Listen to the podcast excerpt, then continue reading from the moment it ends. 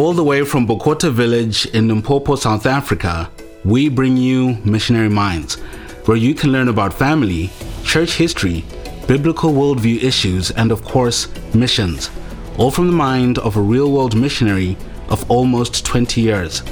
And Buddy Seth, I arrived here with a plan. It was to address a different topic, which I hope we do address in future, but we got to talking and you mentioned some emails you were responding to about some discouraged missionaries. Can you tell us a bit about that story and how you came to know them? Uh, I was sent out of Bethel Baptist Church in Schaumburg, Illinois. And a man that I had only heard of as uh, uh, a, a, modern hero, his name is Forrest McPhail. He was a missionary in Cambodia. So when I was sent out of Bethel Baptist Church, there was only one other, perhaps two other, depending on how you define sending church. There's only one other man who was sent out of Bethel Baptist Church, and that was Forrest McPhail. Forrest was sent to Cambodia. He's about 10 years older than me. And he went to Cambodia, and he and I began emailing each other because of some shared theological um, interests, which we might you might ask me about because they're very important to the matter of planting churches. But Forrest and I began communicating on email, and then slowly I began to meet his teammates as they came. Uh, I believe he arrived in 2000, maybe in Cambodia, and I arrived in South Africa in 2004. And then over the years, we've had communication, uh, mainly on email, but I've met with him one time in the US. But the other gentlemen in Cambodia and their wives and children we haven't met. We just we just speak on email and we've formed a good fellowship and we often pray for their ministries and pray for Cambodia. Yeah. And the importance of this conversation today because these are people who up until 5 minutes ago I hadn't heard about and our audience hasn't heard about and the question could come up why should they care? And I think the the reason we should care is because these are people at the front lines who are giving their lives for the cause of Christ. Can I can I cut that off? And maybe sharpen the uh, the arrow a little bit. Yeah. In a sense, you shouldn't care. In that you can't know everyone's names, so forget my name. You don't know me. It's not important. You can forget Forrest McPhail. There's only one name that you should never forget. But remember his name in this sense if it will help you think who in my church was sent out or who in my sphere of influence could I be thinking about? And the kind of way that I talk about Forrest or Chris or Mike Freeze, the kind of way that I talk about Nathan Waldock, as you hear about and think about these godly men who have served, whom you'll probably never know and will probably forget before you go to bed tonight, there are other men that you can be interested in, or other women or missionaries and people groups that you can be interested in, and not to be interested in. And the reason I think it's important is they're in one of the lesser reached people groups. Uh, many years ago, Forrest decided he wanted to go to one of the uh, people groups in the 1040 window.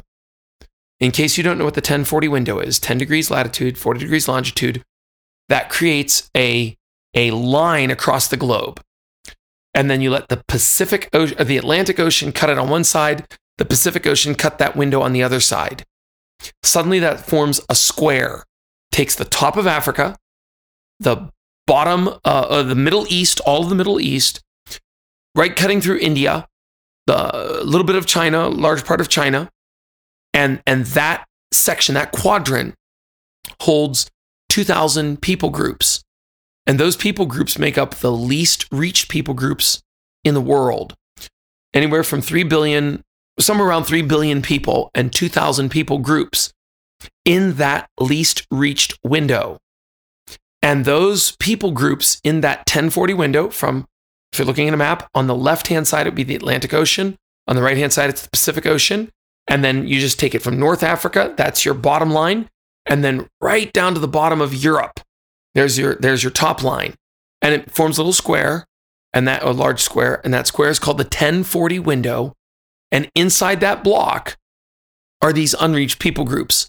Forrest chose one of them in there, and that's the Khmer people, K H M E R. It looks like it would be pronounced Khmer. but they've told me it sounded, it sounds like Khmer. It's a tonal language and it's 96% Buddhist in Cambodia. I'm sure if you went to any of the other countries, Laos, Vietnam, Thailand, you can find other language groups you're going to have some kind of similar statistics. But Khmer people group of Cambodia are 96% Buddhist. Very small percentage would even call themselves Christian. And that would be one of the least reached people groups of the world. And if we're to think of that in perspective, for those who are in Africa or in some parts of America where many people would proclaim to be Christians, where in a society where if you throw a rock, you're likely to hit someone who professes to be a Christian.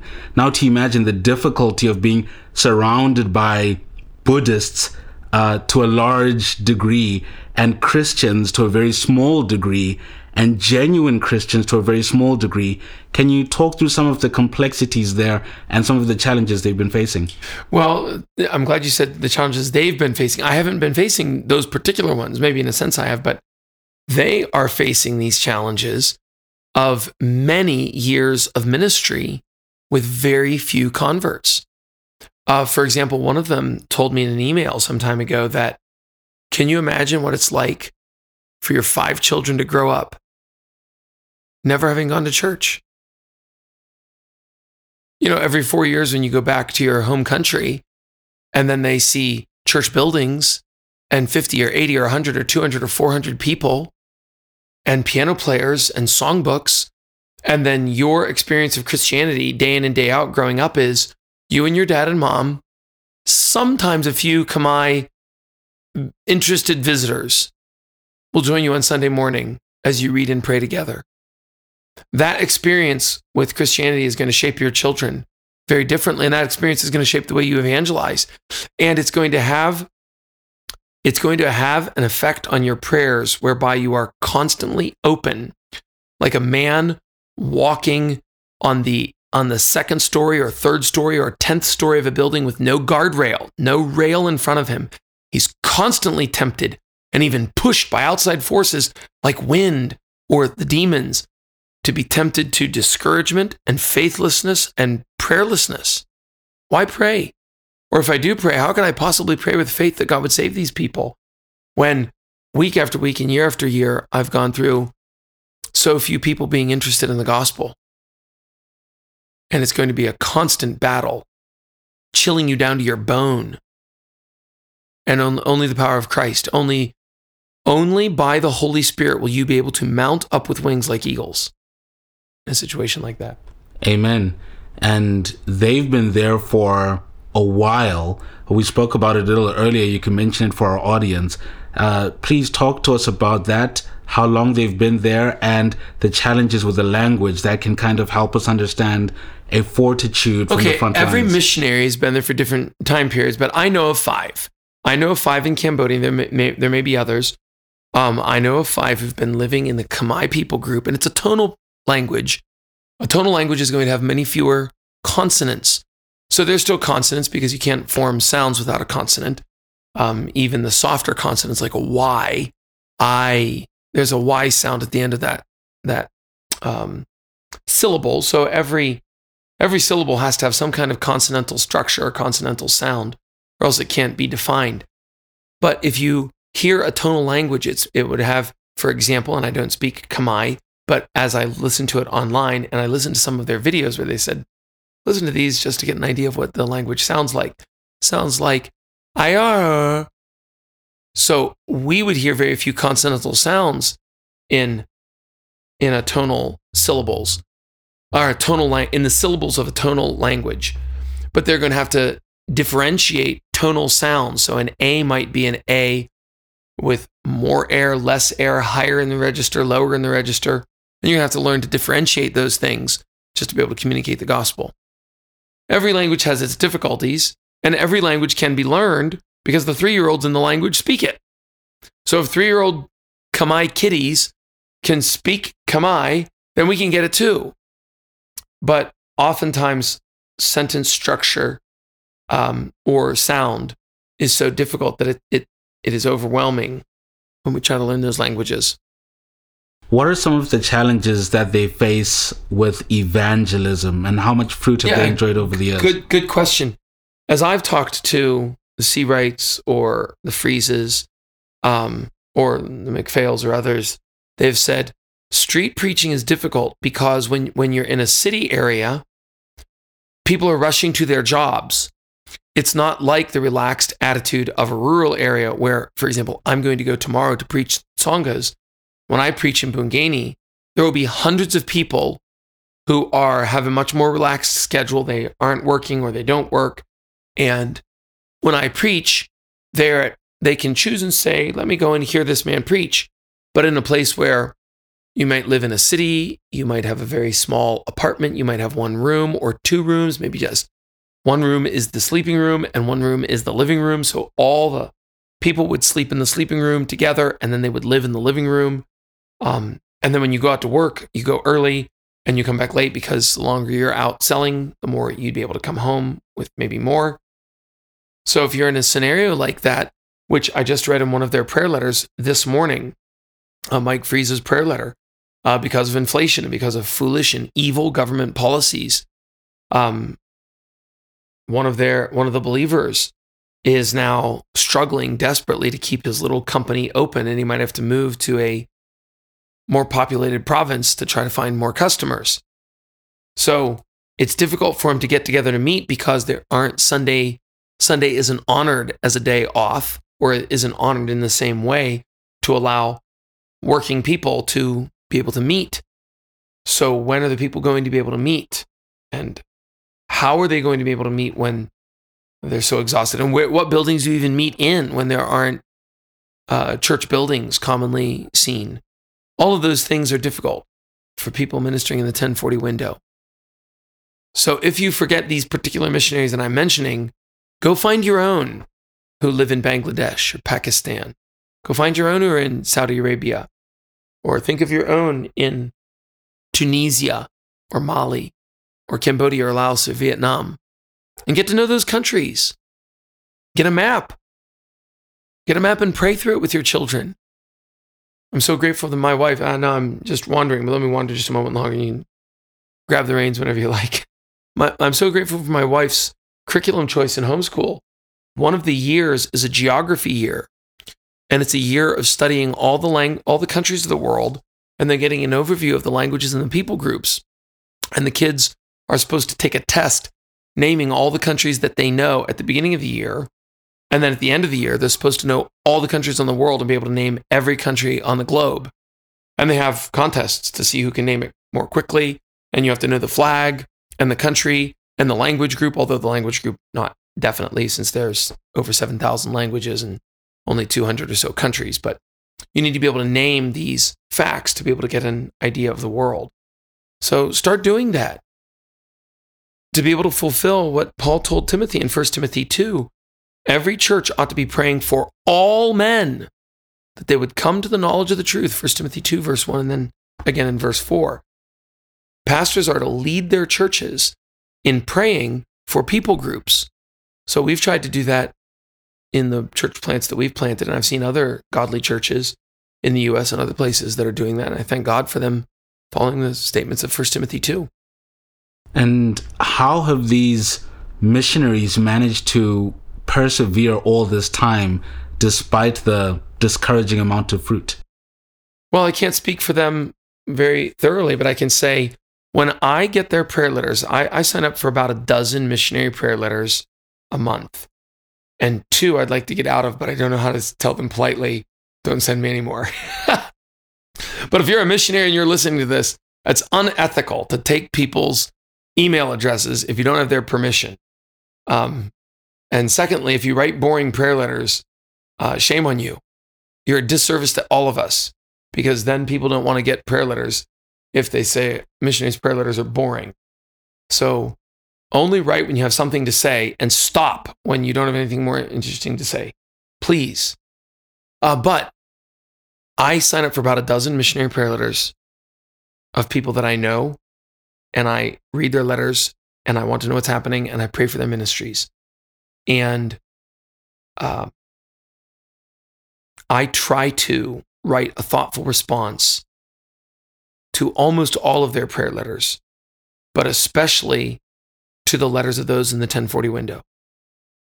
And for example, when I read their letters, I don't open their letters on my email until I know I can give time to read it and hopefully pray for it and then send them a a letter in reply. Because I thought my letter will be better if I sympathize with them. And sympathy takes time. So I want to be able to actually think about who they are and where they are and the people there and what people did they mention in their previous prayer letter because it's a story. They're, I know when I sent prayer letters, I'm telling you about Mugabe today, but I, I wrote about Mugabe in the last letter.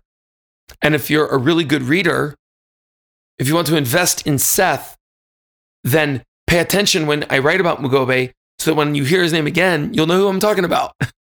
because how else are you going to pray for them with any kind of knowledge?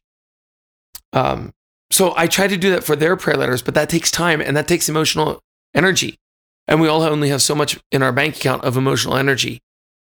So I wait until a day when I have time to give them the time that it deserves so that when I write a response, I'll write a response that's worth reading and that I think, what would I like to hear from them? Or what would I like to hear from someone who read my letters? So I tried to give a thoughtful response. And when you ask the question, how do they find strength to go on? My response is, I don't know. But I tried to write and pray in a way that I would be their strength. Because when Carey went overseas, he said, I'm going to India, but you must hold the ropes. Well, now in a globalized culture, when we can have cell phones and email, there's a sense in which we can all hold the ropes for each other. And the strongest Christian ought to hold the ropes for others by sympathizing and praying and writing. So that's something I try to do. And that brings us to a very important point, and I want to build on that a bit because in our age of convenience, things are debit orders that come in on a certain day of the month, and you have subscriptions, and you put it there, automate it, and get it over and done with. And if we mix that in with the saying, you're either going into the field or sending into the field or an imposter, some people approach their sending to the field with the same attitude. Just make it a debit mm. order, let the money go out, and I've done my part. Let me move on to the next thing. But you're speaking about being invested in these letters. Could you speak about some of the things that you find encouraging from people who you send your prayer letters to or people who have some degree of interest in your ministry that have helped keep, you going? I want to spur someone on to love and good works, but at the same time, I don't want to put a yoke on you that you nor your fathers could bear. You can't remember everyone. You can't write to every prayer letter, and you can't get involved in every good cause. As I mentioned previously when talking to you, Carney, that the Great Commission was given to the church. So it's the whole church's responsibility to take care of all these things. And some are going to be involved in different levels and layers. But I will say that we all like friendship and we all long for friendship. And I think friendship is probably the greatest way to it. Well, maybe not the greatest way, because if you had no money, they might need some money too. But money itself is not enough, and prayer itself is not enough, and good words itself are not enough. But maybe it's there's a trinity of all those. Uh, they they must be supported with spiritual prayer. They must be supported with good words. They must be supported with cash. Um, so ask yourself, which one can I do? And then do more because we tend to always make it easier on ourselves than we should. But I would say, I'm probably just repeating myself, but uh, pick one and just do it for one guy. Because if you pick two or three, you'll probably give up. Or maybe if you pick two, pick two or three and see which one which one tries. Like plant three seeds and try for six months to see if, if one of them will grow.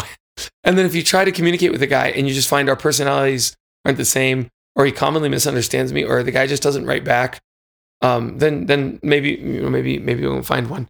But I think there are missionaries who would like to write back, um, and who would be encouraged with with letters. So I've heard Paul tell me or tell others, uh, just on your computer, put push Control R or if you're on a Mac, Command R. Just hit reply and just send a few lines. Um, and then then you can do that to varying levels. You can do as I try to do for those to whom I write. I I have a few letters and then I read them once a month, but I try to give time to those. And I try to write something like a letter, but it's not always a letter. Sometimes it's just one or two lines. But I try to put something back that would that the person would be glad when they see my name in their inbox. That's my goal is that they would say, "Oh," and they'd want to click on that email. It would pull at them to click on it because they know whatever he said he's going to say something encouraging. That's I can testify to that because with the letter that my wife and I sent out last month, uh, you replied and we even got into a little bit of a conversation over the email that turned into some discussion around uh, ministry items. That was the songbooks and all. And so I can testify to the warmth that I feel when I receive responses. And I, and I think that's, yeah, um, yeah. yeah, a good way to encourage missionaries if you're unable to do one of the others. Uh, but a, a, way in which you can uh, hold up the hands that are weakening uh, as you're sending out your missionaries. As we draw to a close here, I'd like to ask you if you could mobilize the entire world church towards prayer, what are three grand prayer requests you would ask for missionaries in discouraging situations?